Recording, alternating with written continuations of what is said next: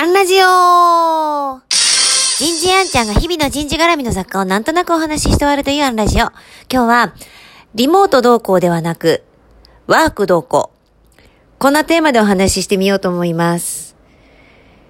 えー、正月も2日になりましたが、えー、今日土曜日ですね。えー、明日3日を超えて4日から、えー、初出勤っていう方も多いでしょうね。えー、そして年が超えても引き続き、リモートワーク中心っていうところもやっぱり多いと思います。12月前半の日経で、えー、在宅ワークは生産性を3、4割落とすみたいなことが書かれていて、その絡みでやっぱりね、みたいな問い合わせが結構年末にあったんですが、おいおいと、あの、個人的には、もう、あの、リアルの時にやっぱり生産性上げられてた方々やチームはリモートになっても上げてるし、えー、なんかリアルの時から、なんか問題を抱えていたような組織は、やっぱりリモートになるとさらに生産性を落としてるだけだしっていうふうには感じています。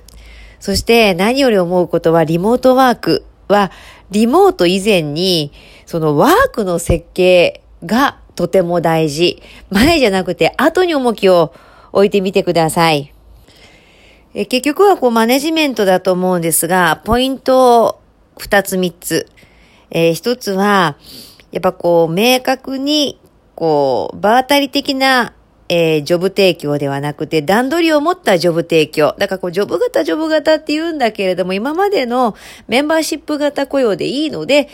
あの、ジョブをしっかり提供するってことを大事にすればいいんじゃないのとは思っています。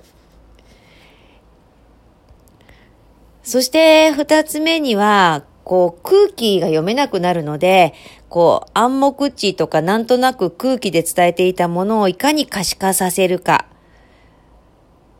こうコミュニケーションであったり、チームのタスクの進捗の可視化。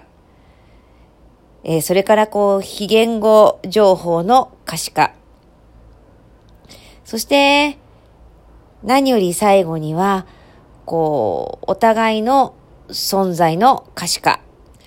まあ、つまりは、こう、雑談とか、こう、やりとりを、こう、なんていうのかな、しっかり、えー、見せていく、マネジメントしていく。うんと、こう、意図して行うというのかな。